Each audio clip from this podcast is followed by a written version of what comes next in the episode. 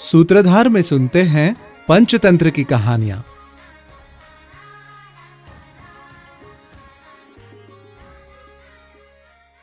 बहवः पंडिता क्षूद्रा, सर्वे मायोपजीनिः, कुर्युः कृत्यमकृत्यं वा उष्ट्रे काकाद्यो यथा।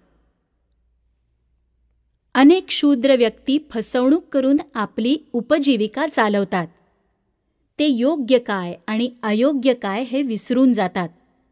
जसं एका उंटाबरोबर काकादिकांनी केलं होतं.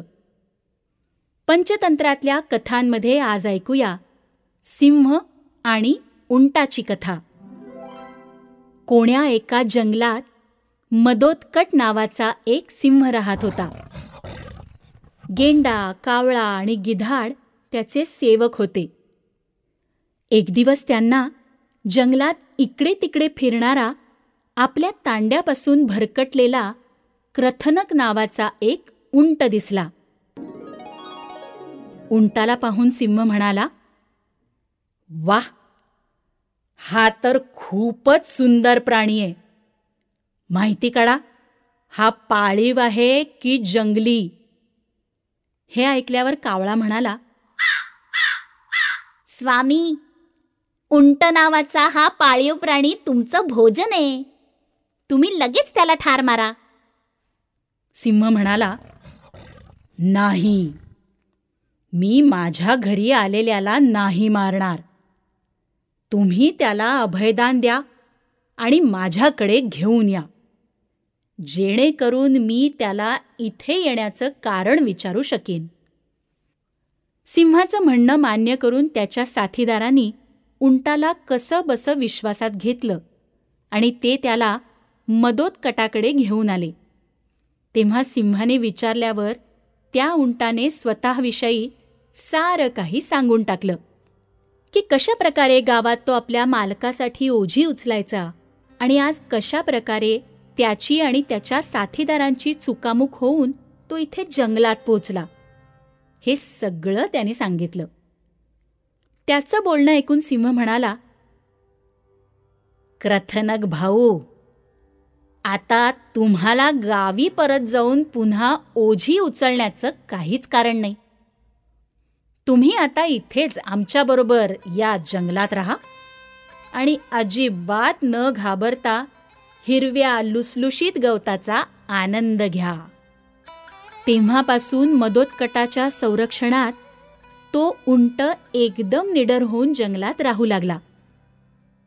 एके दिवशी मदोत्कटाचं जंगलात राहणाऱ्या एका हत्तीबरोबर भयंकर युद्ध झालं आणि तो घायाळ झाला. त्याचे प्राण तर वाचले पण तो आता पूर्वीसारखी शिकार करू शकत नव्हता. त्यावर त्याचे सहकारी त्याला शिकार करायला जमत नसल्याने भुकेले राहू लागले. त्यांची अशी अवस्था पाहून सिंह म्हणाला तुम्ही एखाद्या प्राण्याला आता शोधा. मी अशा अवस्थेतही त्याला मारून तुमच्या सर्वांसाठी भोजनाची व्यवस्था करतो. चारी दिशांना फिरल्यावरही जेव्हा त्यांना कोणीच दिसलं नाही तेव्हा कावळा आणि कोल्हा दोघं एकमेकात चर्चा करू लागले. कोल्हा म्हणाला इकडे तिकडे फिरून काय उपयोग? त्यापेक्षा आपण या क्रथनक उंटालाच मारून आपली भूक भागवली तर? त्यावर कावळा म्हणाला तुमचं म्हणणं बरोबर आहे. पण आपल्या महाराजांनी तर त्याला अभयदान दिलंय. आपण त्याला नाही मारू शकत. कोल्हा म्हणाला मी महाराजांकडे जाऊन अशी काही युक्ती लढवतो की ते स्वतःच त्याला मारून टाकतील. असं म्हणून कोल्हा सिंहाकडे जाऊन म्हणाला महाराज आम्ही सगळं जंगल फिरून आलो पण एकही प्राणी नाही मिळाला. आता आम्ही काय करू? आता तर भुकेमुळे आम्हाला चालताही येत नाहीये. जर तुमची आज्ञा असेल तर या क्रथनकाला मारून सगळ्यांच्या भोजनाची व्यवस्था करता येईल. काय? त्याचं बोलणं ऐकून सिंह म्हणाला अरे पाप्या मी त्याला अभयदान दिलं आहे. मग मी त्याला कसं मारू शकेन? ते ऐकल्यावर कोल्हा म्हणाला महाराज अभयदान देऊन कोणाला मारणं हे योग्य नाही हे बरोबर. पण जर तो स्वतःच भक्तिभावाने महाराजांच्या चरणी आपले प्राण त्याग करत असेल तर त्यात काहीच दोष नाही.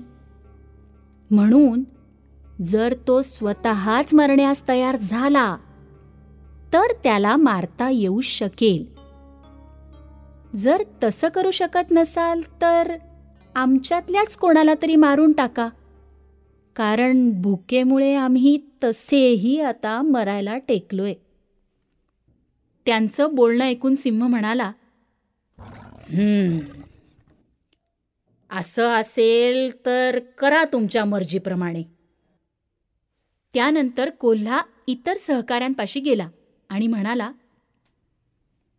मित्रांनो आपल्या स्वामींची हालत आता खूपच खराब झाली आहे म्हणून इकडे तिकडे फिरून आता काय फायदा? स्वामींशिवाय आमचं रक्षण आता कोण करेल? म्हणूनच आपण भुकेमुळे मरणासन्न असलेल्या स्वामींच्या चरणी आपले प्राण त्याग करून त्यांचं भोजन बनूया आणि स्वर्ग प्राप्ती करूया. असा विचार केल्यावर ते सर्व सिंहाकडे माघारी गेले. आणि डोळ्यात पाणी आणून त्यांच्यासमोर बसले. त्यांना पाहून सिंह म्हणाला काय झालं? कोणीच प्राणी मिळाला नाही का? तेव्हा कावळा म्हणाला महाराज आम्हाला एकही प्राणी मिळाला नाही. म्हणून आता तुम्ही मलाच खाऊन स्वतःचा जीव वाचवा. तुमच्या चरणी बलिदान दिल्यानं नक्कीच मला स्वर्ग प्राप्त होईल. कावळ्याचं बोलणं ऐकून कोल्हा म्हणाला अहं तुझं शरीर खूपच लहान आहे. त्यामुळे तुला खाल्लं तरी महाराजांचा जीव नाही वाचणार. त्यापेक्षा मला माझी स्वामी भक्ती दाखवायची संधी मिळू दे. महाराज तुम्ही मला खाऊन तुमची भूक भागवा आणि मला स्वर्गात जाण्याची संधी द्या. त्यावर गेंडा म्हणाला मित्रा तुझंही शरीर फार काही मोठं नाहीये. आणि नख्या असलेलं तुझं शरीर खाण्याच्या लायकही नाहीये.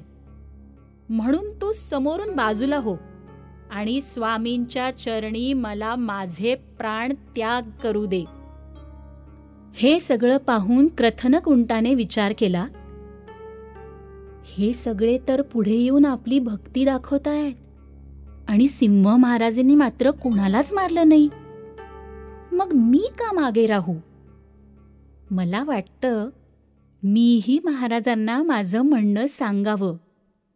जसं त्यांनी या कोणालाच मारलं नाही तसं ते मलाही मारणार नाहीत. असा विचार करून क्रथनक पुढे सरसावला आणि म्हणाला गेंडे भाऊ तुमचंही शरीर काही खाण्यास योग्य नाहीये. तुमची चामडी इतकी जाड आहे. तेव्हा तुम्ही आता समोरून बाजूला व्हा आणि मला पुढे येऊ द्या. असं म्हणून उंट पुढे आला आणि म्हणाला महाराज या सगळ्यांना तुम्ही खाऊ शकत नाही. म्हणून तुम्ही मला खाऊन तुमच्या प्राणांचं रक्षण करा. महाराजांच्या सेवेत मरण पत्करलं तर नक्कीच मला स्वर्गप्राप्ती होईल. उंट असं म्हणतो न म्हणतो तोच सिंहाने त्याच्यावर झडप घातली आणि त्याला मारून टाकलं.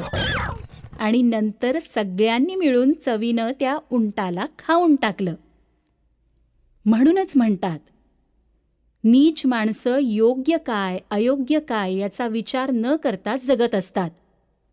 अशा लोकांपासून लांब राहण्यातच भलाई आहे.